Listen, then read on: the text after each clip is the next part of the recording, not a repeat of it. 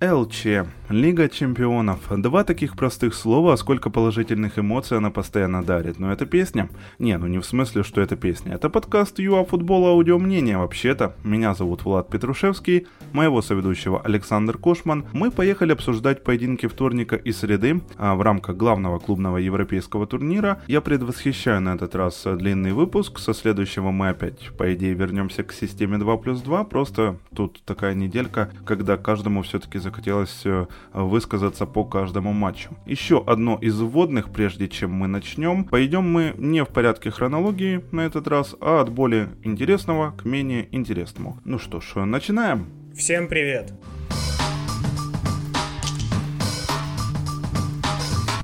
Реал Ливерпуль 3-1, и на первый взгляд вот кажется, да, и там, и там, масштабное засилье в лазарете, но насколько же лучше хозяева справляются со своими проблемами, а?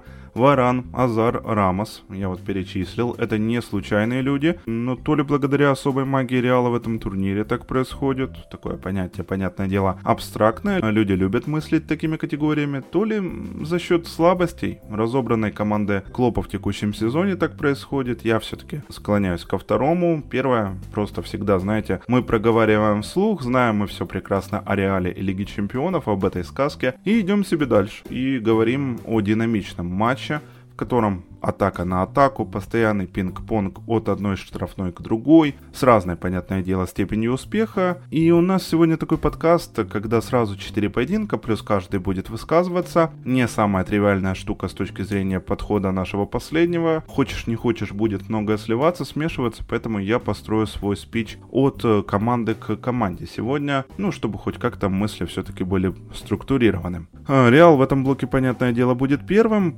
Потрясающе просто команда Зидана выходила из-под прессинга, очень уверенно, все через передачи, ловушки, перегрузы фланга, потом просто резкий перевод в пустой центр, оттуда контратака, это было очень много раз, за этим было очень приятно наблюдать. А левый край команды, показалось, был поактивнее, там и Минди, и Венисиус, и Бензема смещался туда постоянно. Что еще? Реал создавал моменты, Реал отлично прессинговал, а голы полностью заслуженные, полностью по делу, Кросс и Модрич порадовали абсолютно абсолютно. Ну, Тони, офигенные два паса. Его статистика в этом матче просто топ. 68 из 75 его передач были успешными. 9 э, из 9 успешных длинных передач. 4 он шанса создал своим партнерам. И одну голевую передачу на свой счет э, записал. Но там в голе, который забивал Асенсио, по сути, тоже ассист на него можно записывать. Hala Madrid. Ну и Прием Венисиуса в обоих случаях великолепный. Как в первом случае было завершение топ, так и во втором. А, выдал свой самый все-таки классный матч за Реал, по идее, потому что у него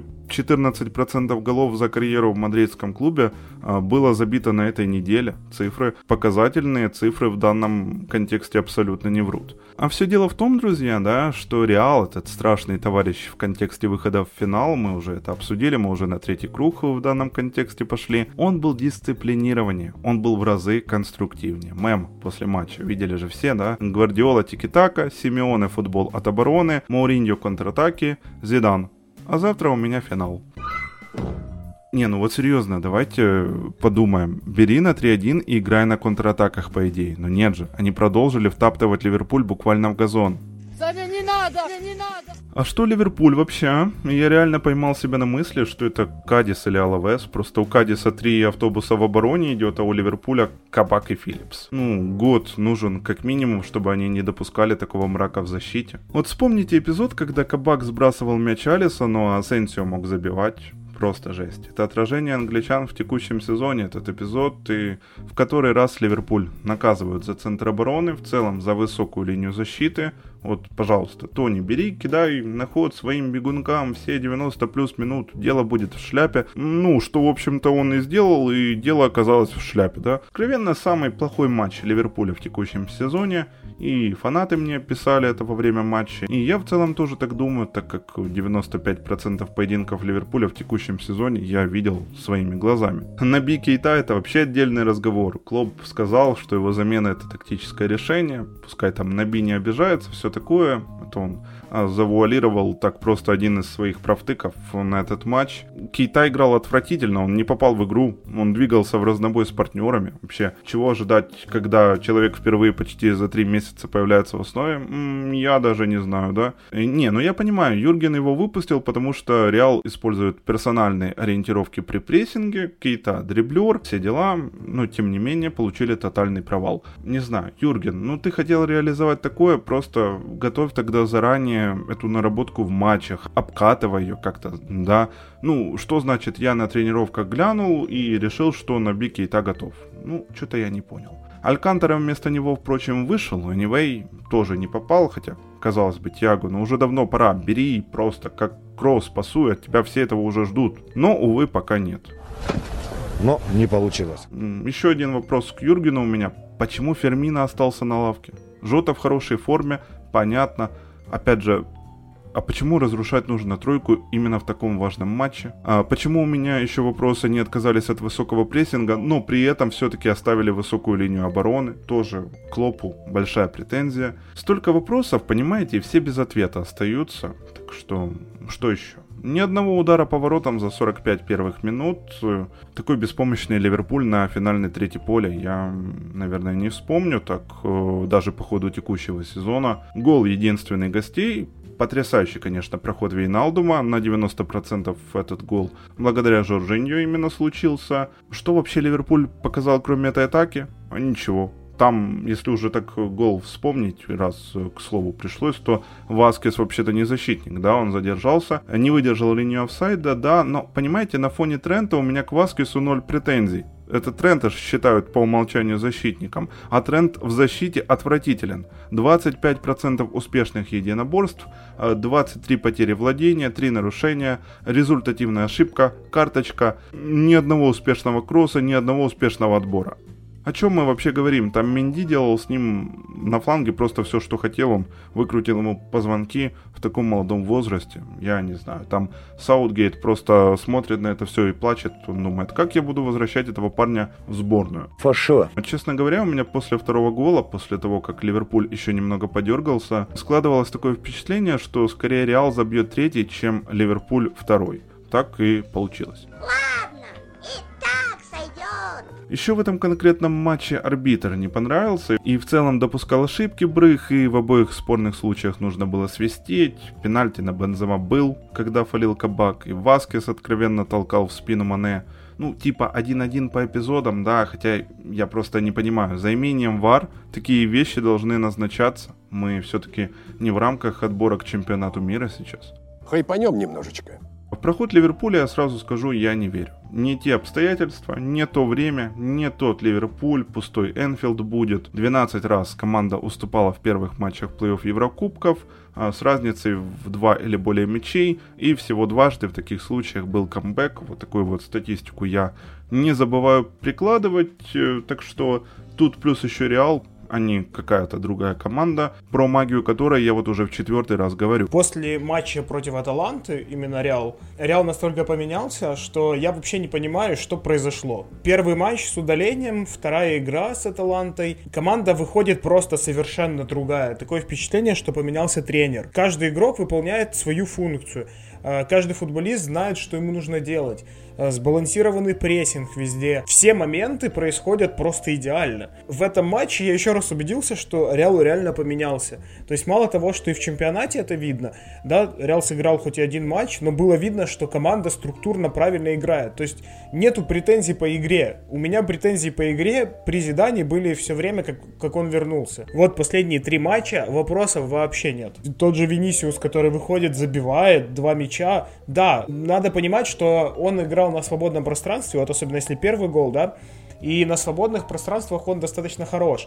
То, что он реализовал свои моменты, это уже нереальный плюс. И такое действительно редко бывает. Насчет э, там того же Бензема. Да, он не забил, но насколько правильное движение. То есть ты смотришь на игрока наконец-таки, на футболиста, и понимаешь, что он делает на поле. Не просто находится на поле, он не просто не реализовывает свои моменты он реально занят тем, что помогает клубу и помогает команде. Если посмотреть на игру в целом, то это вообще не типичный мадридский Реал, это не то, как Реал обычно играет. Когда вообще Кросс выдавал такие передачи именно в Реале на э, вингеров. Я такого, честно, не помню. То есть такое впечатление, что просто Кросс ждал, пока появится в реале нормальный вингер, который будет забегать и который будет открываться и ждать передачи. То же самое касается и Модрича. Модрич тоже ждет э, футболистов атаки, которые будут открываться, которые будут предлагать себя. Их просто не было с уходом Роналду.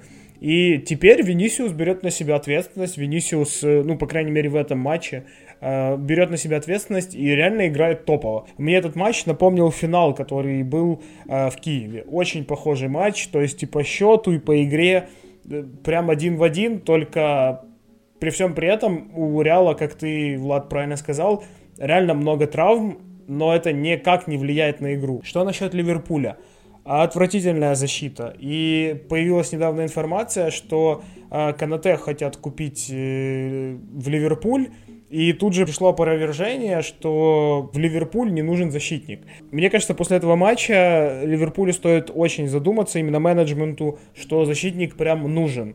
И не один, желательно два и желательно очень хороших. То есть где тот Арнольд, который очень хорошо играл против вингеров на скорости?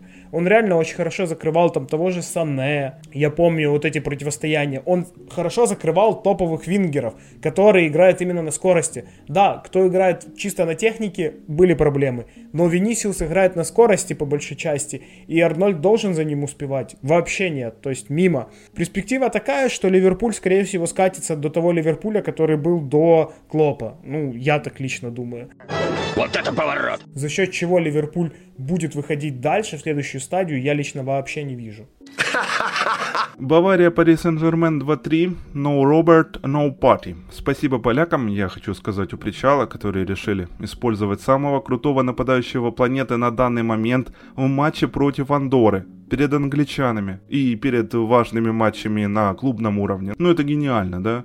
Вот благодаря таким решениям, наверное, никогда не наступит тот день, когда все команды возьмут, выйдут в основных составах и будет классные матчи, чтобы э, с полной стаминой, с полными силами в лучших составах. Нет. Будет день Чупомотинга, есть день Сурка, а есть уже день Чупомотинга. Теперь просто с этим живите. Так, ну давайте кратко и разойдемся. Матчей много, все дела. Бавария давила, не реализовывала без Левандовского нормально моменты. Пари Сен-Жермен на контратаках и с Навасом на воротах забивает три мяча на выезде. Вот и все. Ну, в этой ситуации мы просто наша, это самое, мы уже, здесь наши полномочия все.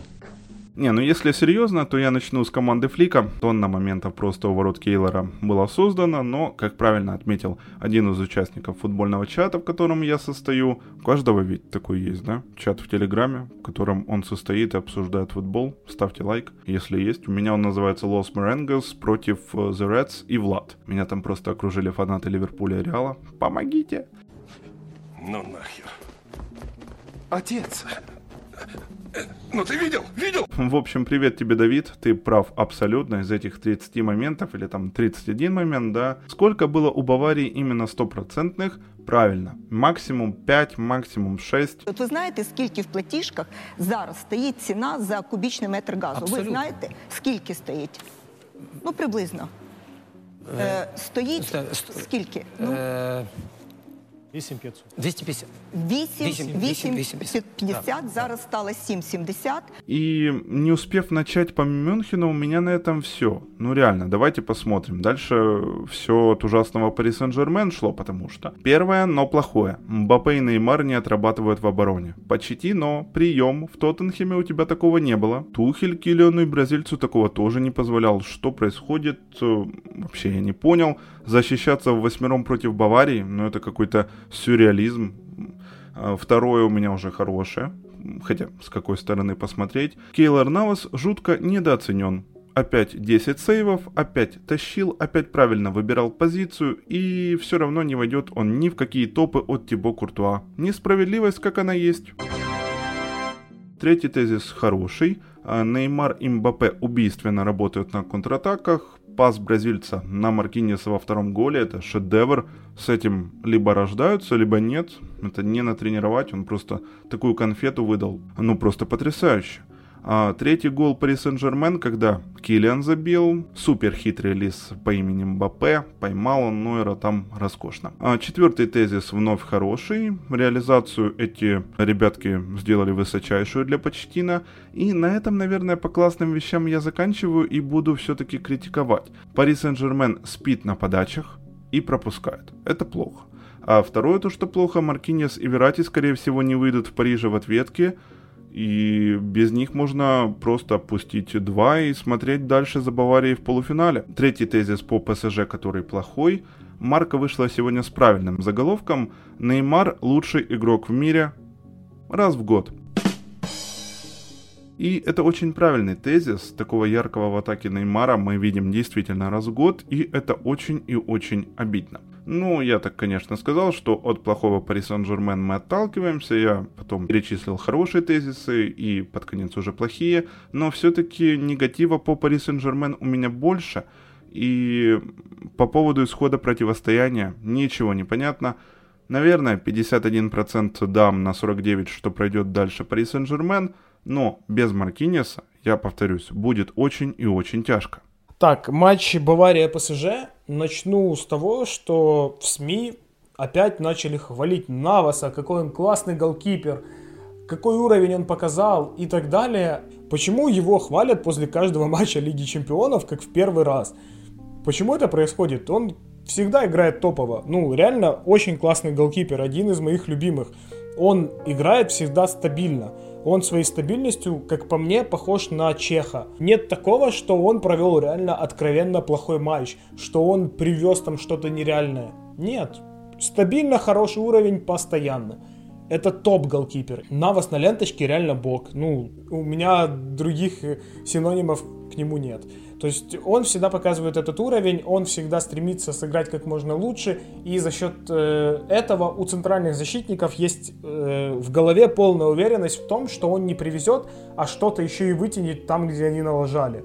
И, естественно, они могут играть более спокойно. У Баварии единственный минус, который э, есть сейчас, это то, что команда никак не перестраивается. То есть Флик поставил определенную модель э, футбола, определенную игру, и Бавария играет только так.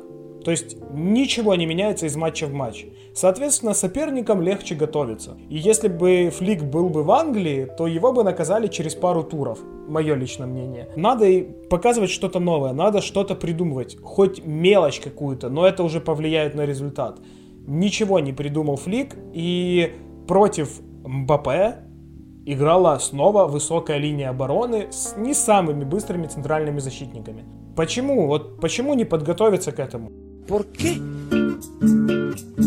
Yo no entiendo por qué. Мбаппе явно будет убегать. ПСЖ приехал на выезд к Баварии. По-любому будут контр- контратаки. То есть, ну это что, что очевидно еще до матча. То есть не было такого, что в какой-то момент они его закрыли. Нет. Флик явно не готовился под это. И это печально на самом деле. Почему после матчей там с той же Баварией ПСЖ ой, э, в матче против Барселоны с ПСЖ, да, который Флик 100% смотрел, он не увидел этого. Или он думал, что за счет своих сильных сторон они обыграют ПСЖ и все. Нет. Почетина очень круто может готовить команду к определенным матчам. И он и в Тоттенхэме это показывал. Не зря Тоттенхэм до финала дошел. Ну, Лиги Чемпионов я имею в виду. То есть э, Почетина всегда знает, как можно подготовиться к сопернику, тем более двухматчевое противостояние. Это не проблема вообще. Я надеюсь э, на то, что ПСЖ пройдет дальше. Потому что Бавария хоть и создала больше, но они никак не подготовились к тому, как будет играть ПСЖ. И в ответ на матчи будет то же самое. ПСЖ будет играть от защиты и убегать в контратаке. А придумает ли что-то, ли придумает Флик, я очень сильно сомневаюсь. И насколько в Баварии отсутствие Левандовского, всего одного игрока, даже не какой-то когорты футболистов, одного игрока сразу влияет на всю игру. Чупомотинг э, не способен зацепиться за мяч так, как это делает Левандовский. Он и не должен, скорее всего, но должна быть альтернатива. Должны быть футболисты, которые будут выполнять те действия, которые выполнял Левандовский. И тогда команда не потеряет в динамике. А команда теряла в динамике. И еще это то, что Бавария-то не создала ничего толкового с игры низом. Ничего, практически ноль моментов. Закидушки, это работает, бесспорно, но на одном не выедешь. и каких-то моментов низом вообще не было. То есть все, что гол, что моменты убийственные, которые были, это либо штрафной удар, либо навесы. Все. Давай по новой, Миша. А, Сити Боруссия Дортмунд 2-1, 60-й поединок Гвардиолы в плей-офф Лиги Чемпионов. И что хотелось бы сказать по этой игре. А, начну с горожан. Очень неоднозначное выступление команды Пепа а в каком плане неоднозначно. Вот вроде могли бы выиграть, да, с разгромным счетом, моменты для этого были, а вроде опять и перемудрили, потому что схему на этот раз, конечно, Пеп не менял, ему спасибо за это отдельно я говорю, но опять был выбран метод обороны с мячом, скорее, э, чем фирменный футбол последних месяцев, э, плюс реализация не вовремя, повторюсь, покинула чат, не знаю, наверное, менеджеру Сити повезло, что в этот раз у него Дебрюйне все-таки был здоровый, Кевин абсолютно потрясающий, он забил первый гол, он второй гол тоже, по сути, сделал великолепно вырезал левой ногой. И учитывая то, что он продлил контракт, я думаю, он метит в легенды Сити. Ну что еще по горожанам? Зинченко, конечно, жаль, что на поле не появился. Тем не менее, Стерлинг тоже не появился. Это намекает все-таки на ротацию, не на доверие, как некоторые успели подумать или подметить. Какая-то моя точка зрения такая по поводу ротации и непоявления украинцев в составе. Боруссия Дортмунд. Достойное выступление в рамках текущего такого разбалансированного состояния шмелей. Средний блок, организованная оборона. Снова 4-5-1 они а, выходят под Лигу Чемпионов. И в чемпионате Германии они так не играют. Причем, если бы не арбитр, опять, блин, приходится рефери все-таки говорить. А, так вот, если бы не арбитр, который решил свистнуть до этого, до того, как Джуд Беллингем покатил мяч в ворота, а фола, между прочим, там никакого не было, Эдерсон там красиво все дорисовал, то было бы интереснее. Чего-то другого бы не было, да, но было бы хотя бы просто интереснее. И так как свистнул раньше арбитр, чем был этот гол забит, то вар уже и не посмотреть. Ужасная ошибка арбитра, повторюсь. Исход противостояния, ну, я думаю, мы наконец-то увидим в полуфинале Сити. Не думаю я, что Ройс и Холланд затащат Шмелей в полуфинал. И постскриптум очень приятный. Холланд не забивает уже в пяти своих матчах подряд, да, зато результативную передачу он отдает. А продавливает даже Рубена Диаша. А таких на земле футболистов вообще-то немного, которые умеют так делать. И что самое главное, Эрлинг помогает людям. Прояснилась причина, по которой Октавиан Шовре попросил автограф у нападающего немецкой команды. Эрлинг, я напомню, расписался по трибунке на красной и желтой карточках. А, так вот, румынский лайнсмен, оказывается, не фанатеет от Холланда. Он просто уже несколько лет помогает медицинскому ценру, а, где дети и взрослые проходят терапию с тяжелыми формами аутизма. А там просто финансирование поступает только за счет пожертвований и аукционов. Это цепляет, не забываем, мы любим футбол не только за то, что происходит на поле между э, футболистами, а еще и за то, что происходит далеко за его пределами. А всяким Роберто Розетти, которые правят судейским корпусом УЕФА и говорят своим коллегам ниже по рангу не позориться, я предпочитаю на такое просто не обращать внимания. Дебрюйне не, не играл около там, двух или полутора месяцев, да? У него была травма, и он не играл. На результаты команды это никак не повлияло. В принципе, все его функции выполняли другие футболисты. И сейчас вот я смотрю матч, э, смотрю его внимательно, смотрю вот Манчестер Сити, Боруссия, и насколько Дебрюйне выделяется среди всех игроков. Насколько он более тактически правильный, умный, насколько он классно и здорово э, открывается, как круто он видит поле. Много его классных характеристик. Но при всем при этом, когда его нет, Сити не играет хуже. Блин, ну нет ни одного клуба, который может выкинуть главную звезду и при этом не почувствовать каких-то жестких проблем. И как ты правильно отметил, Сити должен был забивать больше, 3-4 гола вообще легко. Но Сити, Лига Чемпионов, это вот сказалось, вот эта психологическая травма, мне кажется, уже. Потому что, ну, вот когда Боруссия забила, и счет стал 1-1, то вот уже сразу, сразу нотки повеяли той Лиги Чемпионов, которая была ранее. Сразу подумалось, блин, опять? То есть э, Сити и сейчас может вылететь, и снова в 1-4. Но Фоден спас, спас Гвардиолу, то есть вообще без вопросов. А, он забил, хотя до этого у него во втором тайме был просто прекраснейший момент, когда он не забил. Ну, але то таке. По Боруссии э, очень слабый центр поля, ужасно слабый, то есть Джан не добегал, не успевал, вечно проваливался. Дебрюйне всегда находил в центре поля, именно в середине свободное место, потому что Джан ничего не контролировал. Дауд, Беллингем тоже, ну, то же самое. В принципе, э, все было так же, потому что они тоже не успевали не за Дебрюйне, не за перемещениями, которые происходили в центре поля, не за тем, как Гюндеган подключался. Линия нападения была отрезана, и она, естественно, ничего не могла создать толкового. Я думаю, что Сити стоит ничего не менять. Вот это самое важное и самое главное. И по поводу еще эпизода, который меня больше всего волновал, это момент Беллингема, когда он забил гол э, на 30 какой-то минуте матча, и арбитр его не засчитал. Э, я, лично мое мнение, я считаю, что это чистый игровой эпизод. Чистый просто игровой эпизод. Без... Э, это не борьба, не было накладки. Ну, серьезно, это не накладка. Эдерсон завозился с мячом, и за такое нужно наказывать. И Беллингхэм сыграл правильно, он выкинул ногу, он добежал, выкинул ногу, и в момент касания его нога уже была согнута. Не пытался нанести травму, он играл чисто в мяч. Он сыграл лучшим образом в этом эпизоде и сделал все правильно, поэтому этот гол должны были засчитывать. Но делать этого я, конечно же, не буду. Порту Челси 0-2. Кто-то скажет, что это был странный матч, да. Кто-то, как я, рассудит, что это была победа Челси на классе. Команда Тухеля сделала просто то, чего не смог сделать Ювентус. Порту, вы вот скажете, да, весь матч атаковал, старался, создавал головную боль своим гостям. Гостям, опять же, чисто номинально. Грамотно перестраивался, был стилистически похож на Атлетика. Да был даже лучшей версией этого Атлетика, да. Можно так сказать, и все это будет верно. Но есть одно большое но два отрезка. Когда Порту проседает физически и садится, Челси берет и забивает два гола. Ну, что это как не победа на классе? Что это как не указание Тухеля?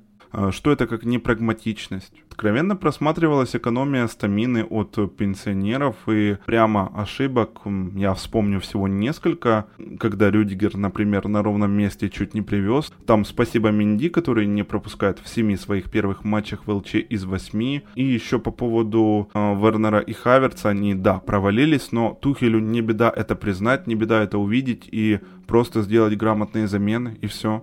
На, серьезно, ты не верил. Маунт, самый молодой игрок Челси, который забил в плей-офф Лиги Чемпионов, э, Тяжело поверить, и все-таки этот результативный бильярдный удар после шикарного разворота, он стал первым для Мейсона в рамках турнира.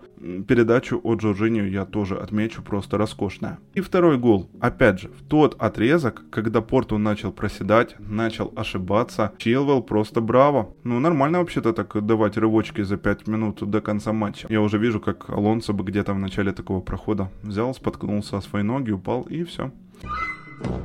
Конечно, в ответном матче вернутся лучшие бомбардиры Порту, Сержи Оливейра и Мехди Тареми. Челси будет непросто, но я не верю, что лондонцы упустят такой шикарный шанс выйти в полуфинал. У меня другой вопрос. Что делать в 1-2, если туда Челси попадет? Там история повторяется. Чилвелл забивает как Торрес. У Тухеля цифры, как у Ди Матео в 2012, да? Но там будет как бы Реал. Еще одного Порту в Лигу Чемпионов не завезли, его не осталось, он не выпадет. В самом начале, когда мы обсуждали матч э, Реала и Ливерпуля, я сказал то, что этот матч не похож на тот, который был э, между Барселоной и Ливерпулем несколько лет назад. А вот э, матч Порту Челси был максимально похож на матч, который игрался несколько лет назад между э, Барселоной и Ливерпулем. Потому что если посмотреть на игру, вот вообще то, что создал Порту, э, для меня это было немного даже ну, шок такой, потому что Порту смотрелся очень хорошо, и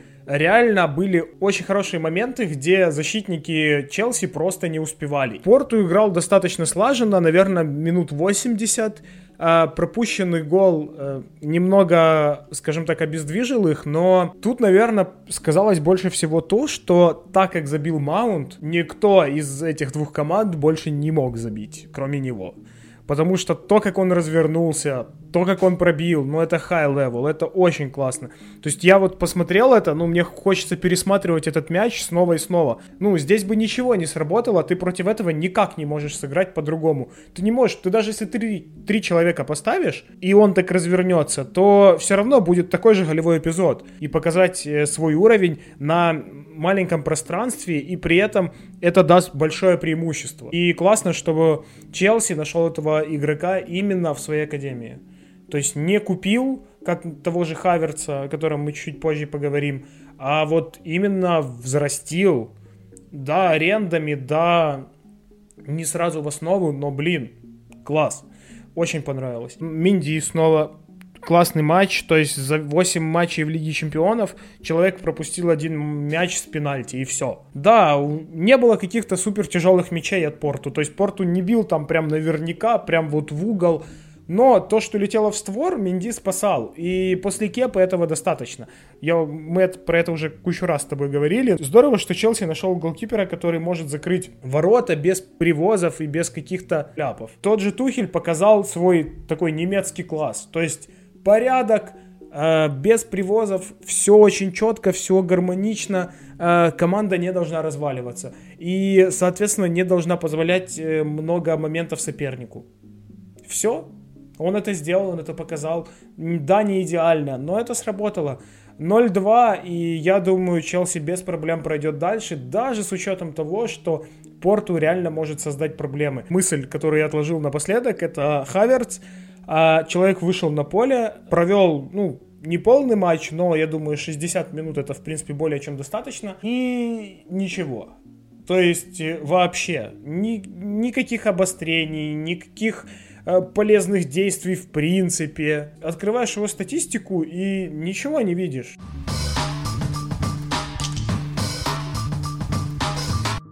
А Почетина, кстати, нанес Флику первое поражение в Лиге Чемпионов. Все бывает в первый раз. Например, 85 выпусков назад вышел первый выпуск подкаста ЮАФутбол Аудио Мнение. А мы, как всегда, благодарим вас за прослушивание. Напоминаем, что комментарии, предложения, вопросы, колокольчики, лайки, конечно же, подписка на Google подкасты, CastBox, YouTube. Это все остается по умолчанию. Не попадайте в офсайт и не ленитесь, как Неймар. Всем пока!